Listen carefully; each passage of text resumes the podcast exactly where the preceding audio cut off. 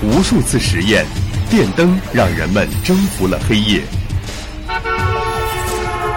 一声鸣笛，汽车让远方不再遥远；轻击鼠标，世界就在我们的眼前。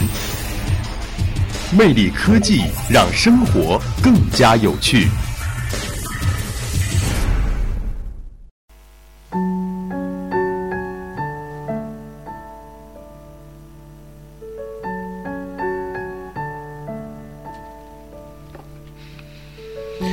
听众朋友们，大家好，欢迎走进今天的魅力科技，我是李健。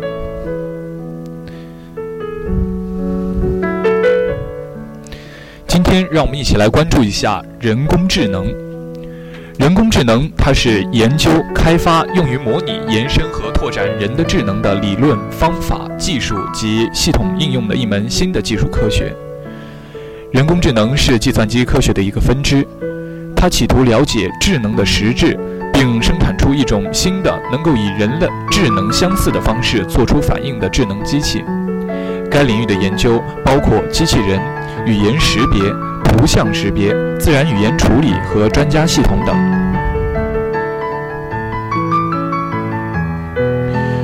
人工智能从诞生以来，理论和技术日益成熟，运用的领域也不断扩大。可以设想，未来人工智能带来的科技产品将会是人类智慧的容器。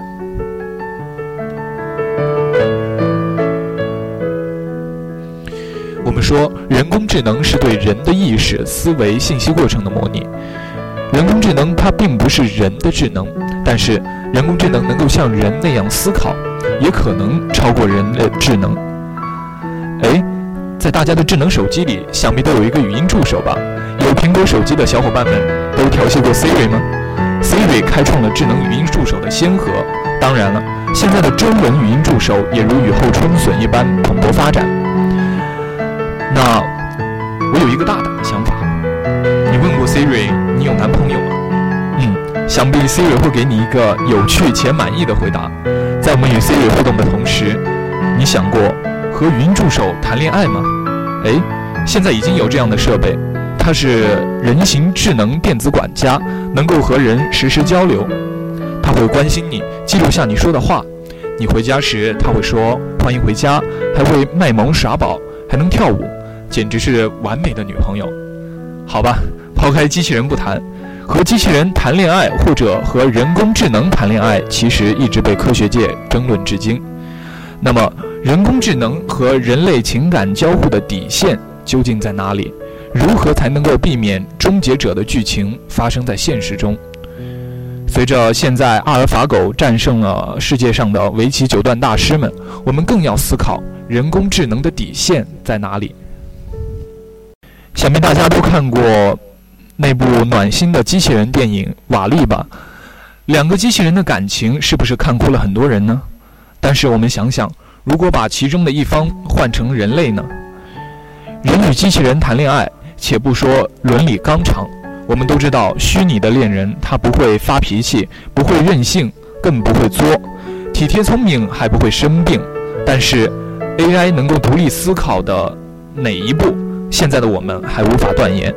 但有一个十分经典的争论值得我们思考，就是 A I 或者是机器人懂得什么是爱吗？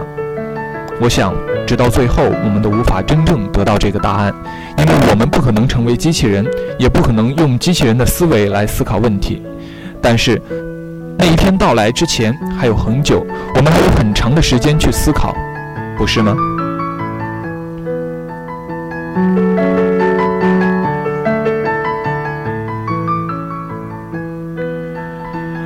好了，今天的魅力科技到这里也就全部结束了。